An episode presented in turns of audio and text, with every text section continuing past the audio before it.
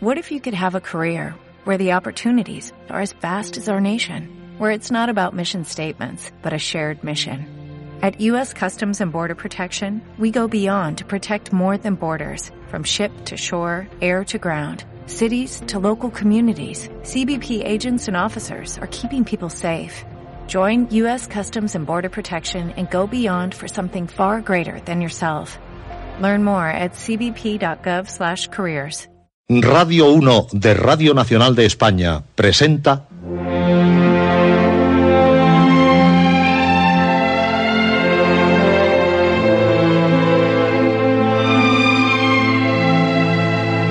Historias.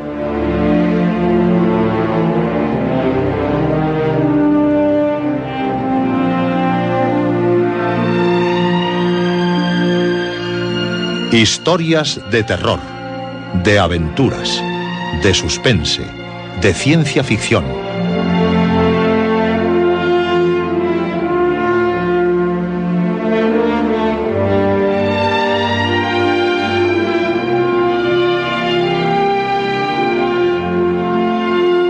Un programa escrito y dirigido por Juan José Plans. Esta noche, El juego de los niños, cuarta parte.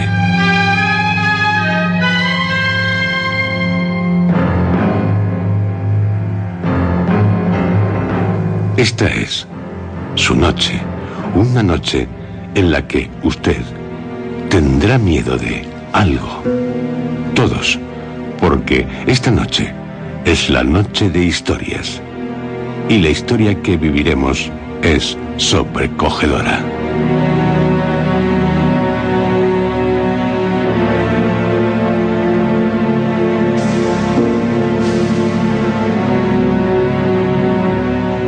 Atrévase, atrévanse, quédense a oscuras o a la luz de la llama de una vela. Y aunque sea en verano, tiemblen, no de frío, pero sí de espanto.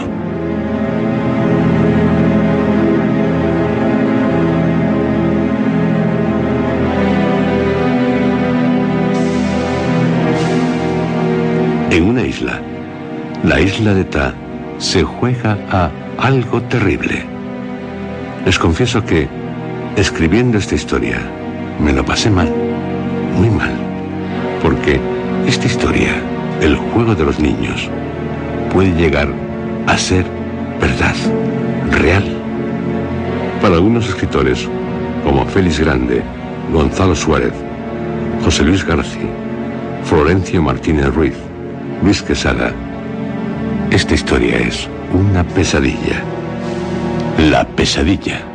Seguro que para muchos de ustedes también lo es, pero no duden en vivirla.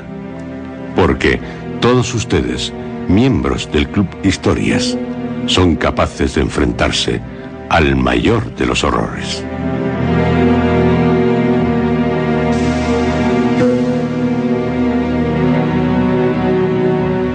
Según la metí.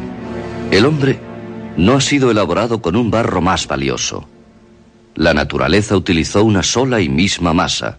Solo varió el fermento. El hombre, un producto cualquiera de la naturaleza, pero su cerebro anida una mente, una mente capaz de crear, pero también de destruir.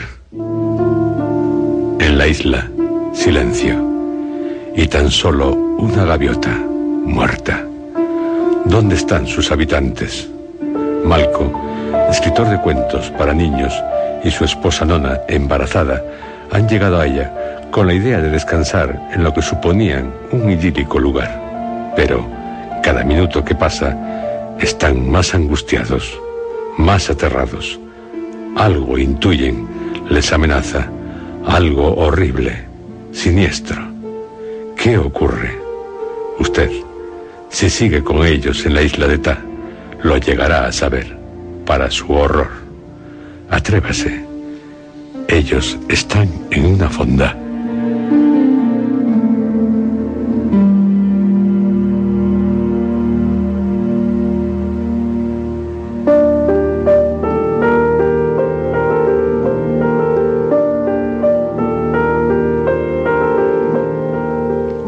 Nona en el vestíbulo de la fonda volvió a hundirse en el destartalado butacón.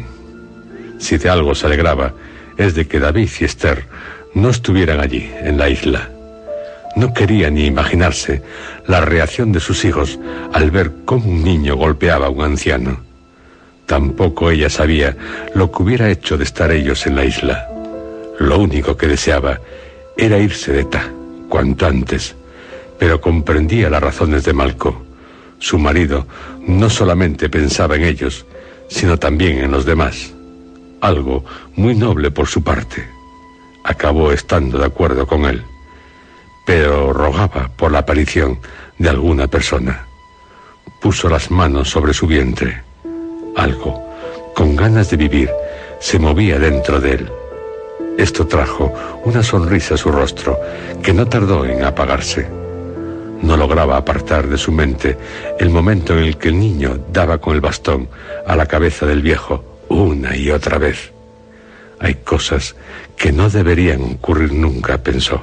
Aquella era una de ellas. Si se lo hubieran contado, quizá no lo creería, pero ella lo vio, con sus propios ojos. Dudaba de que llegara a olvidarlo.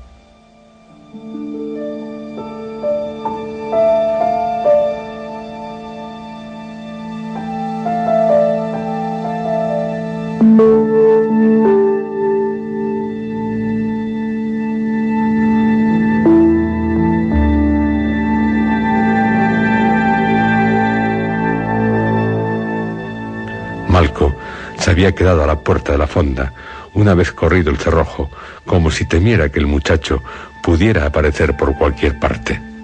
Voy por agua. No tardes, por favor.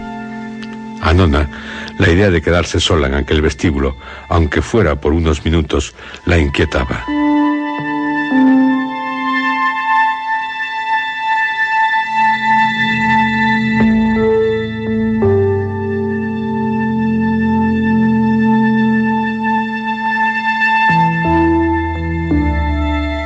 Malco, tras recorrer un pequeño pasillo, entró en la cocina. Allí, en medio de una mesa, estaba un cordero decapitado y a medio despellejar. La sangre del animal, que llegaba en ríos ya secos hasta el suelo, le dio náuseas. Procuró evitar la visión de aquel cordero, abandonado allí como si alguien se hubiera ido con prisas. Mientras dejaba correr el agua, recordó que había pegado a un niño, cosa que nunca se atreviera a hacer, ni cuando sus hijos eran capaces de las más grandes travesuras. Pero ese niño es realmente un niño. No sé.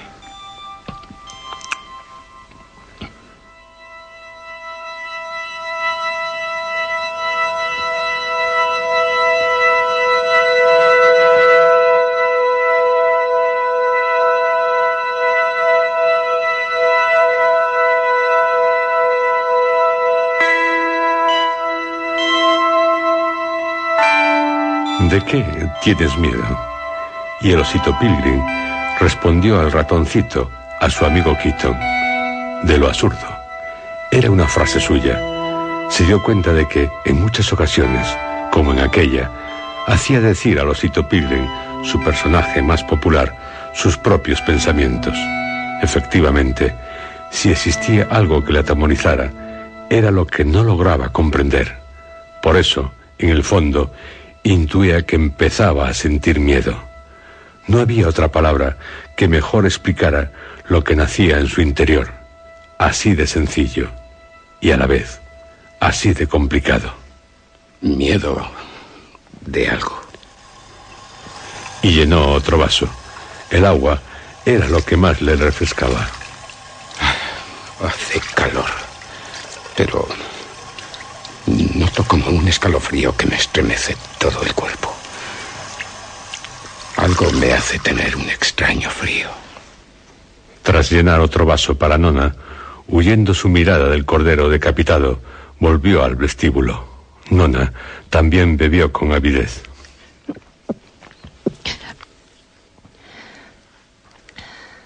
¿Más? No. Lo peor de esta situación es que no sabemos qué decirnos. En cambio, Los dos estaban seguros de que podrían estar horas hablando sobre lo mismo, pero ninguno quería despertar el tema en el otro, aunque intuían que lo sucedido no se alejara de ninguna de las mentes. Malco se acercó de nuevo a la puerta. ¿Nadie? Nadie.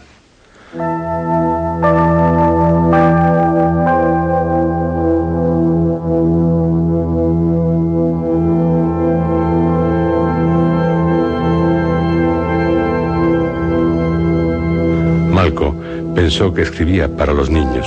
En cambio, había pegado a un niño.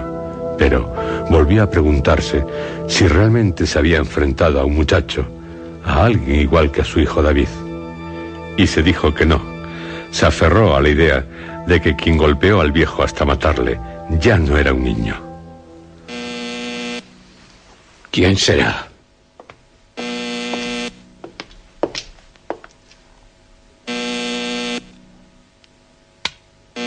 Diga. Maldita sea, sigue sonando la llamada. Pero no, no acabo de acertar con la clavija de esta centralita. Dios, que no cuelgue. Oiga, La escucho. Diga, por favor. ayuda. Roga ayuda. Un momento. He visto unos pasaportes. Es usted Milka, ¿verdad? Eso es. Es usted Milka. No me oye. Sigue al aparato. ¿Dónde está? No puedo ayudarla si no me dice. Maldita sea. Otra vez. Calla. ¿Qué? Ahí arriba. En el primer piso. Pasos. Iré a ver. No subas. ¿Puede ser la muchacha extranjera? Por favor. Él, sin responder, comenzó a subir la escalera, con cuidado de que ninguno de los peldaños crujiera. Al llegar al primer piso, se detuvo, escuchó, atento. Ningún ruido. Llegó hasta la habitación número 8, la que ocupaba el matrimonio sueco. La puerta estaba abierta, pero solo logró desplazarla unos centímetros. Había algo detrás de ella que impedía que se abriera más. Malco apoyó su cuerpo en la puerta y empujó poco a poco, dosificando sus fuerzas. Algo en el interior de la habitación parecía arrastrarse debido al movimiento de la puerta. Algo que Malco no tardó en ver. Dios mío. Era el cuerpo de un hombre salvajemente mutilado. Más allá, sobre la cama, una mujer yacía desnuda, totalmente ensangrentada. Malco se quedó paralizado, al igual que cuando vio al niño pegar al viejo con el bastón. Estuvo a punto de desvanecerse, pero el mismo horror le salvó de caer desplomado y sin poder contenerse. Arrojó cuanto había en su estómago. Cerró la puerta, sintiendo como si le faltara la respiración. El niño. No puede haber en él tanta maldad. Quedaba la habitación número 10, la reservada a la hija del matrimonio. Malco estuvo a punto de irse, de echar a correr junto con su esposa hasta llegar a la lancha. Suponía, espantado, que otro cadáver la guardaba en aquella habitación, pero, haciendo un esfuerzo que en otro momento consideraría de sobrehumano, fue a confirmarlo. Dios mío. En la habitación número 10 no había nadie, al menos allí no se había llevado a cabo ningún abominable asesinato. Podía tener la esperanza de que la muchacha se hubiera salvado. Volvió a la escalera que continuaba hacia un piso superior. Miró hacia arriba. En la penumbra descubrió una puerta, seguramente la de un desván, y recordó lo que había escrito en un cuento. El ratoncito Keaton preguntó al osito Pilgrim, ¿dónde te esconderías? La respuesta, en el desván. ¿Por qué? Volvió a preguntar el ratoncito Keaton. Porque es el único lugar donde todos irán a buscarte, pero donde nadie te encontrará, porque nadie sabe buscar en un desván. Malco decidió subir. Quería confirmar la teoría de su personaje, su propia teoría. No vio a sus espaldas que alguien salía de la habitación número 4.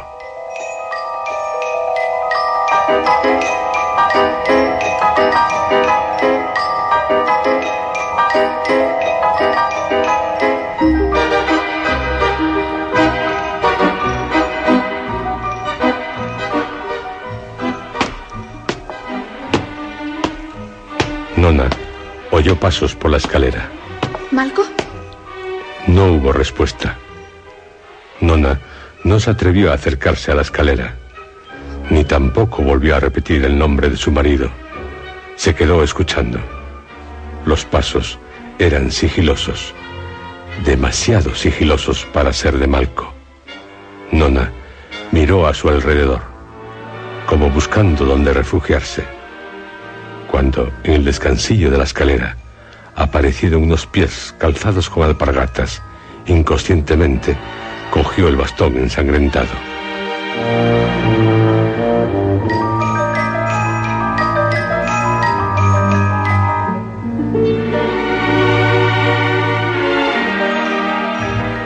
En el desván, sumido en la penumbra, entraba un chorro de luz por una claraboya. Había amontonados toda clase de objetos. Malco se detuvo ante un barco encerrado en una botella. Al ir a quitar el polvo del vidrio que protegía al tosco velero, oyó a Nona pronunciar desgarradoramente su nombre. No supo cómo, pero al instante estaba a su lado.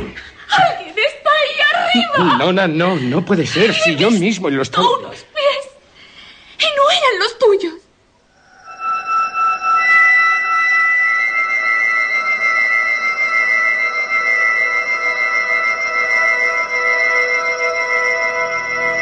Ella temblaba. Evidentemente, algo la había asustado. Malco se dijo que los muertos no andan. Las habitaciones, salvo las que en ellas entrara, estaban cerradas. Las llaves colgaban en el casillero, pero antes de subir, él también escuchó unos pasos. Su mujer no era persona dada a fugaces alucinaciones. No obstante, al bajar del desván, nadie se interpuso en su camino y en cuestión de segundos había alcanzado el vestíbulo. El ratón y el gato. Y él no estaba dispuesto a participar en ese juego. No me moveré de tu lado. Estás pálido. Tú también, cariño. ¿No hay nadie arriba? No, nadie. No, no había nadie. Mentía. Malco notó un sudor frío por su frente. Los cadáveres que descubriera en una de las habitaciones volvieron a su mente. Oh, Dios. Malco, yo no te creo. Ya no te creo. Vámonos. Pero el, el niño... Tengo miedo. ¿De él? Y de ti. ¿De mí? Le matarían. ¿Por qué habría de matarle, Nona? Yo, yo no soy un asesino. En caso de que no hubiera otra solución, estoy segura de que lo harías. No me digas que no, Malco. Antes lo vi reflejado en tus ojos. Y no quiero. Ese niño será un monstruo, pero es un niño. Como nuestros hijos. Como David. Como Esther. Nona, ya te lo he dicho. No soy un asesino. No quiero hacer daño a nadie. Ni a ese niño, pero tuve... Tuve que defenderme. Defendernos. Creo que él sí nos hubiera matado. Hubo un pesado silencio. Evitaban mirarse. Nona se mordía las uñas. Hacía años que no se las mordía.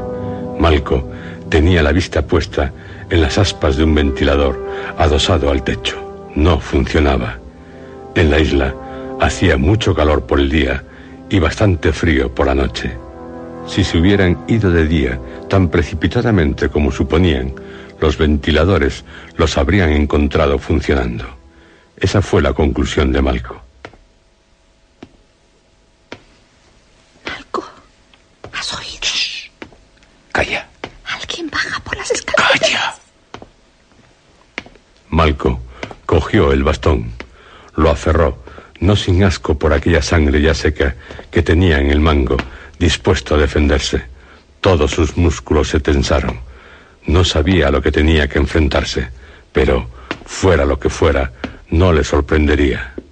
Aparecieron unos pies. Malco. Es. es un hombre.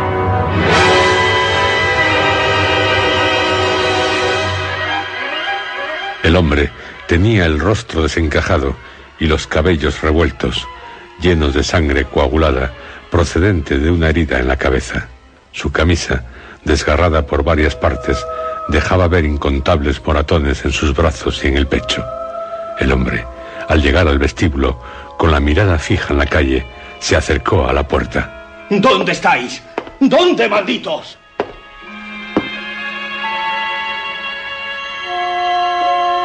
Malco, a cuya espalda se parapetaba su mujer, observó detenidamente a aquel hombre que, mirando la solitaria calle, parecía como si se hubiera olvidado de que ellos existían.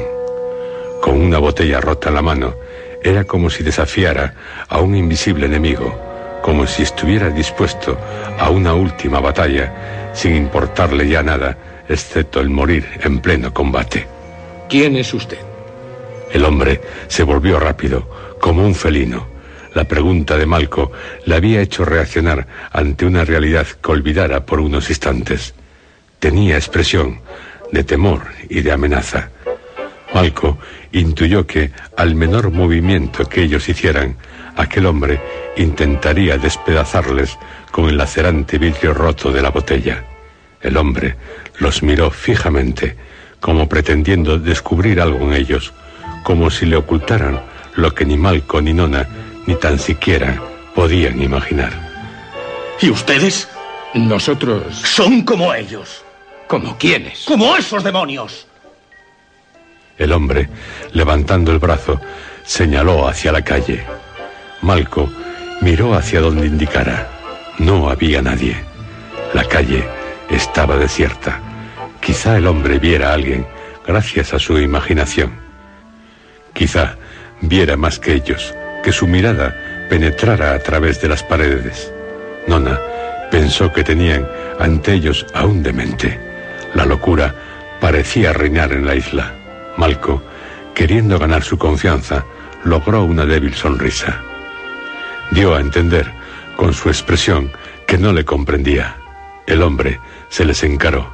Era como si estuviera obsesionado por una idea una idea fija. No, no han podido escapar. Yo sí, pero nadie más. Nadie excepto yo. Ustedes tienen que ser como Tengo que dar fin a esta situación absurda. No podemos permanecer celando unos de otros para siempre. Y vale por mil cuchillos. Señor, ¡No se muevan! Señor, nosotros. Nosotros no pretendemos hacerle ningún daño. ¿Debo creerles? Pero, ¿y usted?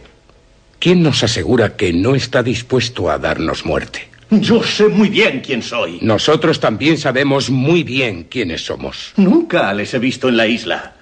Hemos llegado hace unas horas. ¿Para qué?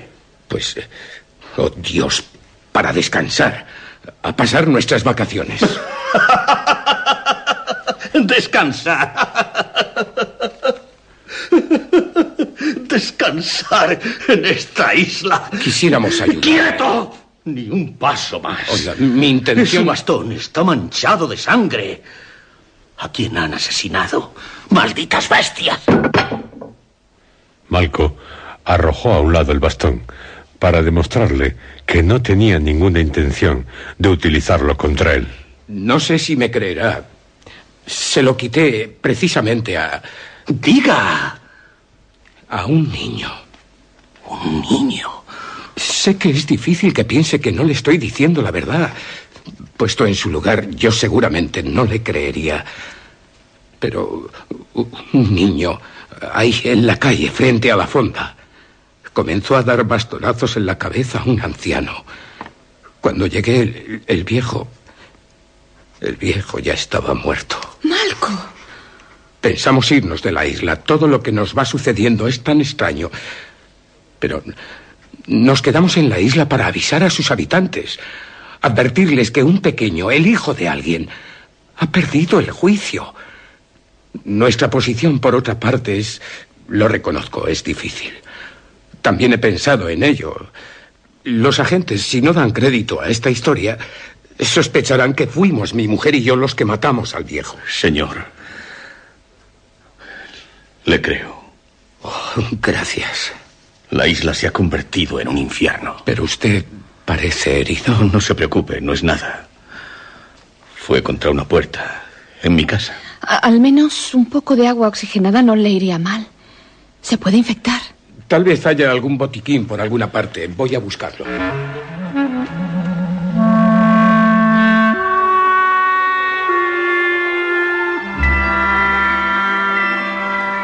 El hombre acabó sentándose en un botacón.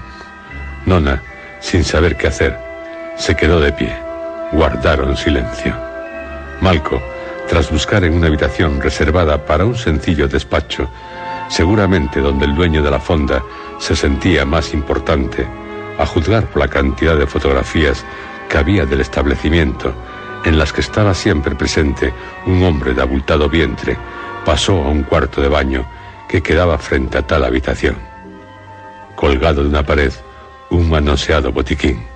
En él, muchos frascos, pero casi todos vacíos. Un paquete de algodones, un rollo de esparadrapo y algo de agua oxigenada en una botella que en su día fuera de cerveza. Algo es algo. Malco descolgó el pequeño botiquín en el que la cruz roja apenas era visible. Iba a salir del cuarto de baño cuando reparó en el lavabo. Había sangre en él, también en el espejo, como si alguien se hubiera lavado alegremente, salpicando a su alrededor. Unas gotas de sangre en el suelo llegaban hasta la ducha que tenía echada la cortina. Oh, no. Malco se acercó a la cortina, pero no la descorrió. Sabía lo que iba a encontrar tras ella. No quería sentir un nuevo escalofrío de horror, pero pensó en la muchacha y apretando los músculos de su cara, descorrió la cortina. Bajo la ducha, en una posición tan macabra como grotesca, completamente lleno de cuchilladas, estaba el hombre que aparecía en todas las fotografías.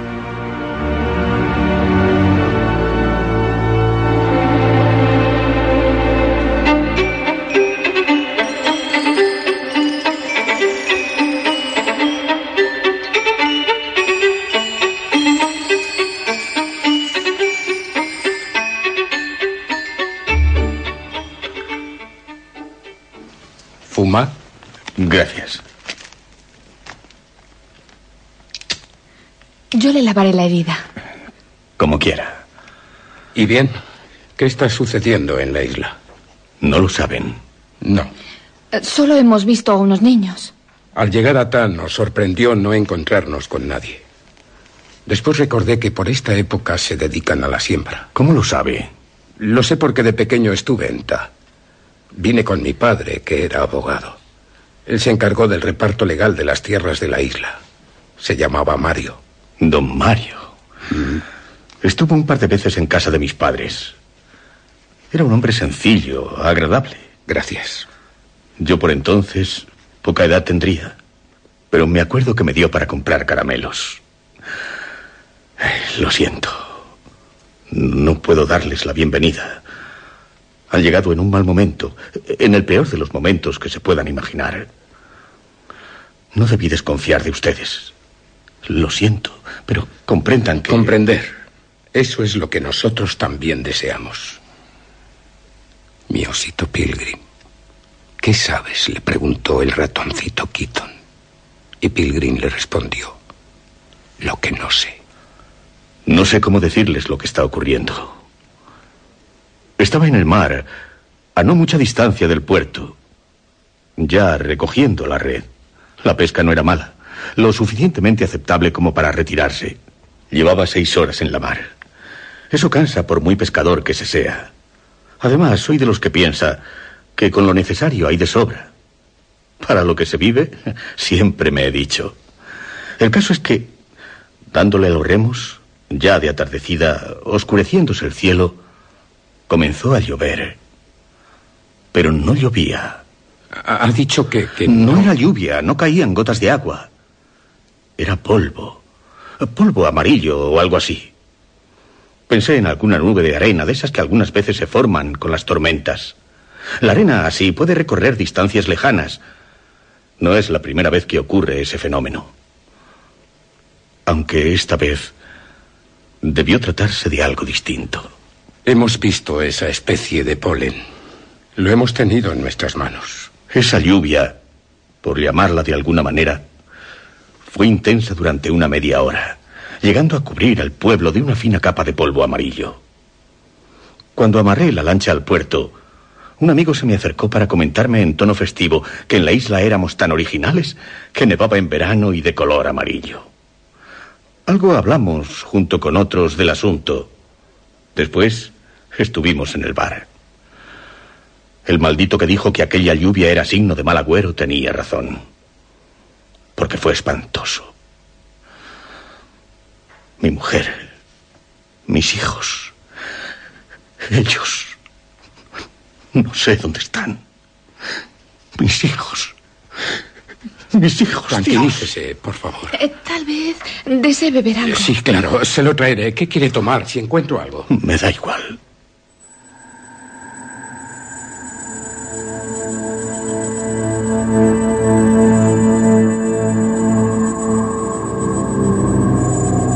El hombre lloró mientras Malco buscaba en la cocina alguna bebida. Había de varias clases.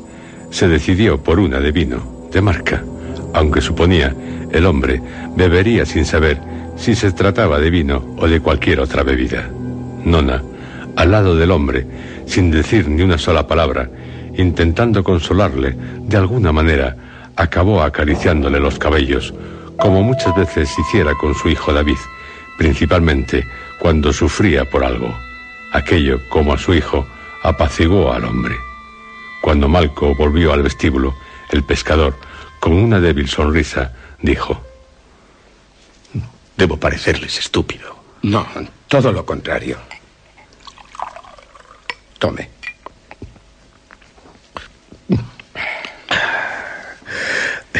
Gracias, es suficiente.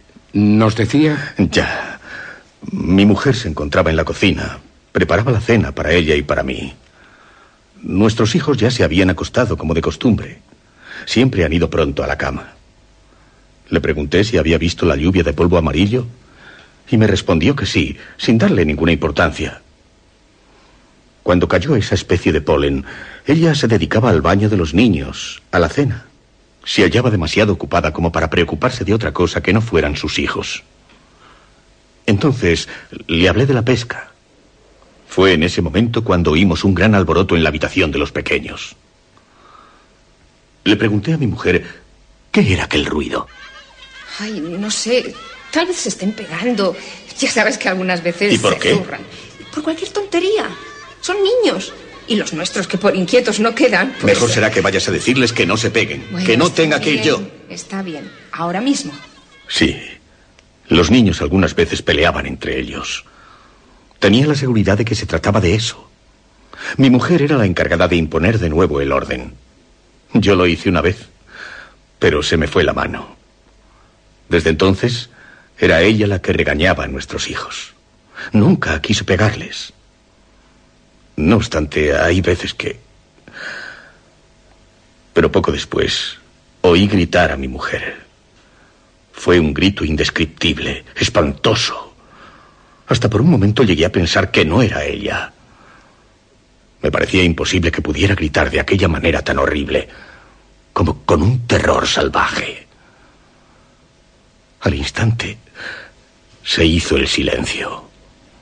Cuando reaccioné, corrí precipitadamente hacia la habitación de los niños, abrí la puerta y quedé estupefacto. No daba crédito a lo que veía. Me dije, no es verdad. Mi mujer, tendida en medio de un charco de sangre, con la cabeza destrozada, muerta. Pero si aquello me hizo tambalearme, no era lo peor, lo juro. Mis hijos estaban frente a mí mirándome fijamente. ¡Qué expresión! Una sonrisa fría, diabólica. Y el mayor tenía en sus manos la silla que utilizara como arma para dar muerte a su madre. ¡A su madre! Estaba paralizado. Era todo tan increíble, tan de pesadilla. Pero los niños, prudentes, como la fiera cuando se va a lanzar sobre su presa, comenzaron a acercárseme. Haciendo un esfuerzo, aunque apenas me salían las palabras, era como si tuviera rota la garganta. Les pregunté, ¿qué? ¿Qué habéis hecho? Jugar. Jugar. Habéis matado a vuestra madre. Es el juego. ¿Pero por qué? ¿Por qué? Matar. Dios mío. Es horrible. Fue tal el horror que me entró que ya no acertaba ni a balbucir ni una palabra. Quería decirles algo, que aquello era absurdo, que no podían haber sido ellos. Pero solo pude pensarlo. Me era imposible hablar, como si hubiera perdido la voz. Y avanzaban hacia mí. Comprendí que estaban dispuestos a matarme. Retrocedí espantado. Yo no podía enfrentarme a mis hijos.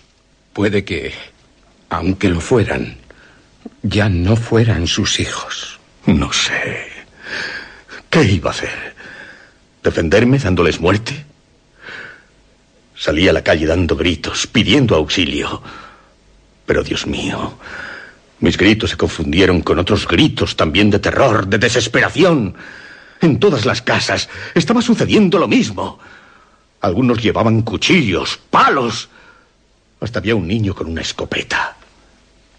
Pero nadie hizo nada. ¿Y los niños?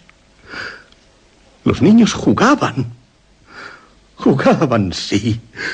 Asesinando a los del pueblo. Les perseguían, les acorralaban. No sabía lo que hacer, solo huir. También me siguieron pero encontré refugio en el sótano de esta fonda. Sobrecogido, a punto de enloquecer, pasé unas horas, unas horas eternas, hasta que me decidí a salir.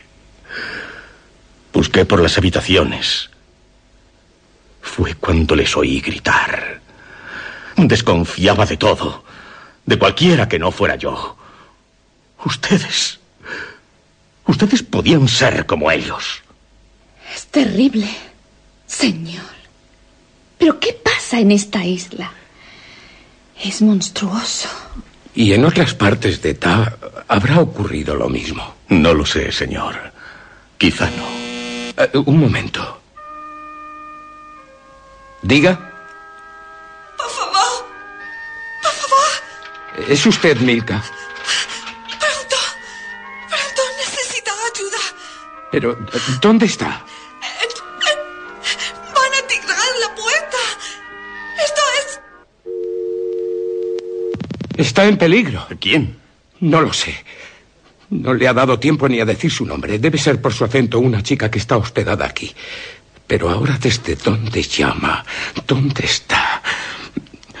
Un momento. Hoy órgano. ¿Un órgano? Sí, sí, estoy seguro. El único órgano que hay en la isla está en la iglesia.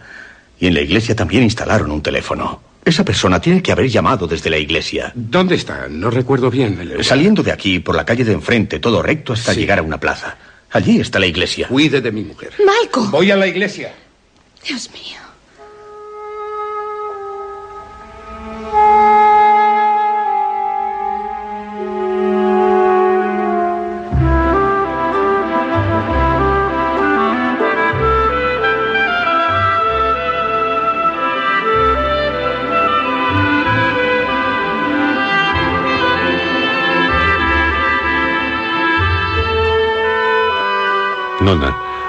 Quisiera que fuera, nunca lo hubiera retenido.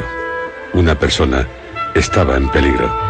Sabía que Malco haría todo lo posible por salvarla y ella, si pudiera, también acudiría, pero temía por Malco y podían presentarse los niños en la fonda.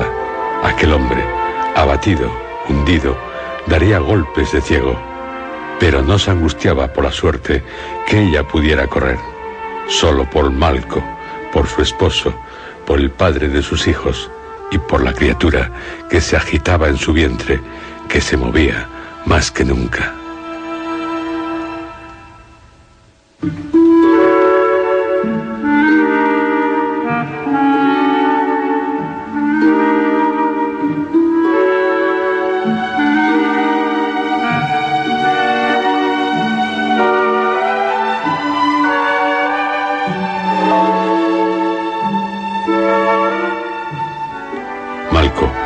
Por la carrera, llegó a la iglesia.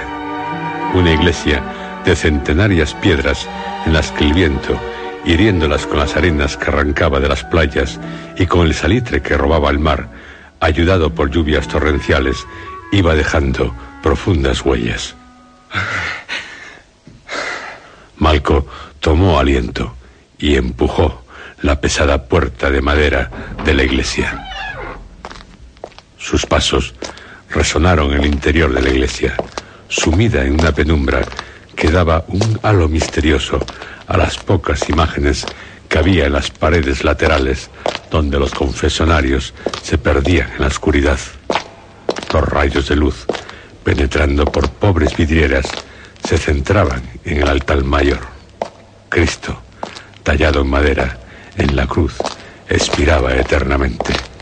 Malco, por el pasillo central, formado por viejos bancos, se dirigió hacia el altar mayor, rompiendo con sus pasos el más grande de los silencios que se pueda concebir. Malco, ante la dramática talla de Cristo, se detuvo. Por los hombres. Murió por nosotros. Pero unas infantiles risas, contenidas, llegadas de alguna cercana oscuridad, le hicieron mirar a su alrededor descubrió unas cabezas inquietas asomando distraídas en el púlpito. Están aquí. Se aproximó al púlpito, sigiloso. Seguramente no se habían dado cuenta de su entrada en la iglesia. Subió por una estrecha escalera de caracol, de pocos escalones. Ya sin llegar a la pequeña plataforma, supo que se trataba de tres niñas. La mayor, que acababa de ponerse un vestido enorme para ella, fue quien advirtió su presencia. Hizo un gesto a las otras. Las tres le observaron inquietas. No les agradaba que alguien participara en su diversión. En el rostro de las pequeñas se adivinaba algo más que un simple enojo, tan propio de los niños cuando los mayores se entrometen en sus asuntos. Estaban contrariadas de repente demasiado serias, imposible de describir la severidad de aquellos rostros. ¿A qué jugáis? Solo le miraron. Malco se fijó en el vestido de la mayor. Era de mujer, como los zapatos que tenía puestos. En ellos bailaban los pies de la niña. Se acordó de su hermana. Cuando era de la edad aquella pequeña, solía aprovechar las ausencias de su madre para ponerse sus vestidos y sus zapatos. También se pintaba los labios con una barra de un color rojo muy llamativo. Después acababa bailando ante un espejo y él, divertido, fumando algún habano que robara a su padre el despacho, la miraba. Pero no sabía la razón. Aquello resultaba distinto. Aquel vestido y aquellos zapatos tenían que ser de alguien, de alguna mujer que estuviera en la iglesia. Se angustió al pensar en quién hiciera las llamadas. Podía tratarse de sus prendas. Sabía que aquellas niñas no eran tan inocentes como parecían. Quizá estuvieran esperando la oportunidad, el menor descuido, para arrojarse sobre él. ¿Dónde está? Las tres antes de que Malco reaccionara, bajaron precipitadamente por la escalera para irse por el pasillo central hacia la calle. Malco, sin saber cómo, tal vez porque cogiera inconscientemente el vestido, se quedó con un trozo de tela en la mano. Sangre. Él también bajó rápido del púlpito, a punto de caerse al pisar mal los escalones. La puerta de la sacristía estaba abierta, proyectándose unas sombras en ella. Alguien se hallaba en el lugar. Malco, pasando ante el altar mayor, se asomó a aquella puerta. ¿Te sorprendes? Y a la pregunta del ratoncito Quitón, respondió el osito Pilgrim. Ya no. Cinco niños se inclinaban sobre el cuerpo de una muchacha tendida en el suelo, teniendo tan solo puesto un transparente conjunto de ropa interior. ¡Fuera de aquí! Su mirada, brutal, atemorizó a los niños. Tuvo que hacer un gran esfuerzo para no emprender las salvajes golpes con ellos. Los pequeños, tras mirarse unos a otros, huyeron por la puerta de la sacristía que daba a un descuidado jardín situado detrás de la iglesia. Malco se arrodilló al lado de la muchacha. No le cabía duda alguna.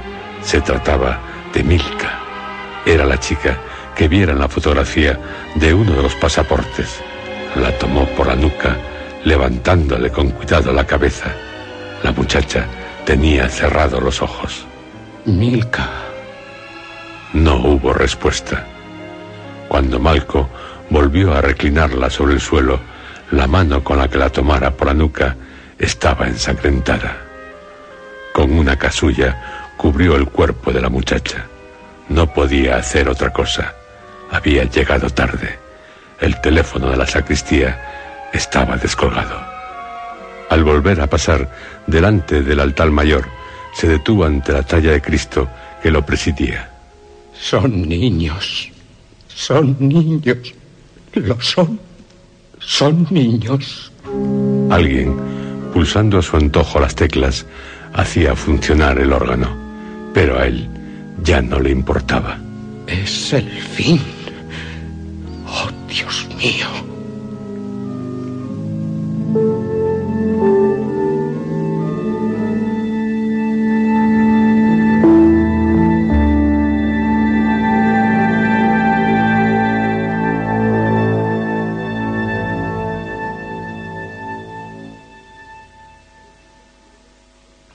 Nos iremos. Malco. Ahora mismo. ¿Y la mujer? Muerta. Son demonios. Todos los niños de esta isla. Monstruos. Pequeños monstruos. Mis hijos querían matarme. Y todas las noches les daba un beso. Están por ahí, en cualquier parte. No tienen prisa, se divierten, están jugando. Ellos lo dijeron. Jugando. ¿Pero por qué? ¿Por qué ha tenido que ocurrir? Señor, creo que sus hijos ya no son sus hijos. Que los niños ya no son niños. Que están... No, no saben lo que hacen. Son solo un instrumento, pero... ¿Pero un instrumento de quién? Tiene que haber una explicación. Al infierno con las explicaciones. El caso es que ha sucedido, que está sucediendo. Y nadie podrá devolver la vida a mi mujer. Nosotros también estamos sentenciados a muerte. Es que no se dan cuenta. No nos dejarán ir. Somos... Somos parte de su juego. Nos necesitan para seguir jugando. Hasta que se cansen de nosotros. Esos monstruos se entretienen prolongando nuestras vidas. Pero nos las quitarán cuando les apetezca. Mis tres hijos, Paulo, Ana, Bruno, eran buenos. Eran niños. Maldito sea quien les convirtió en asesinos. Nona. ¿Qué? Nuestros hijos Habla, por Dios. será solo aquí, en la isla.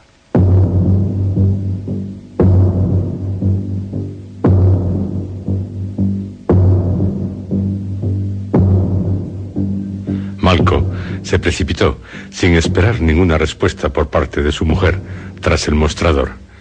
Allí había un transistor. Puso el aparato en funcionamiento, buscando febril las estaciones. Nada de particular. Nada semejante ocurría en ninguna otra parte del mundo. Solo en Ta se cebaban las garras del horror. Menos mal.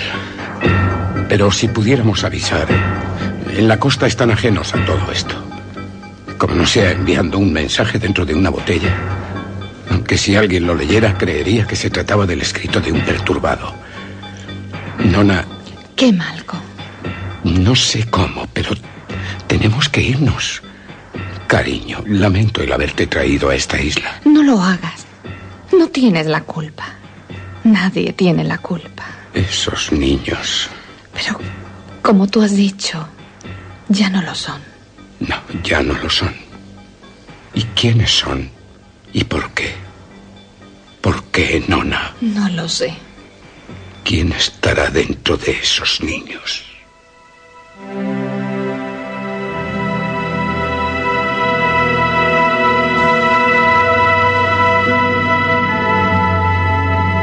Seguro que también usted se hace las mismas preguntas.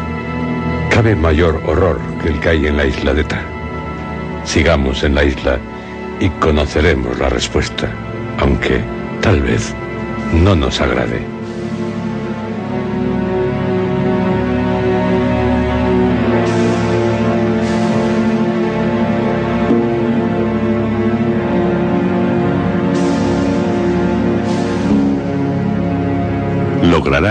Conciliar el sueño, porque usted sabe que lo que ocurre en la isla de Ta puede ser real. Y que alguien puede estar, en verdad, jugando con usted, con todos, al final de un siglo, al final de un milenio.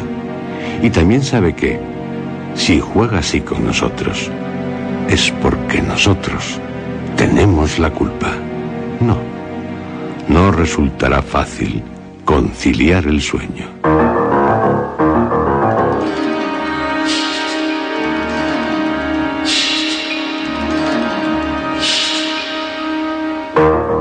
Han escuchado ustedes, dentro de la serie Historias,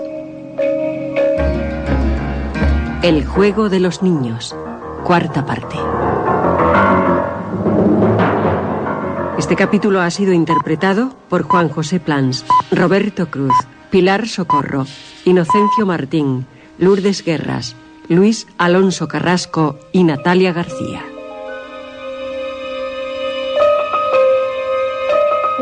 Efectos especiales, Joaquín Úbeda. Realización técnica, Armando Multedo y Adolfo Abarca. Dirección, Juan José Plans.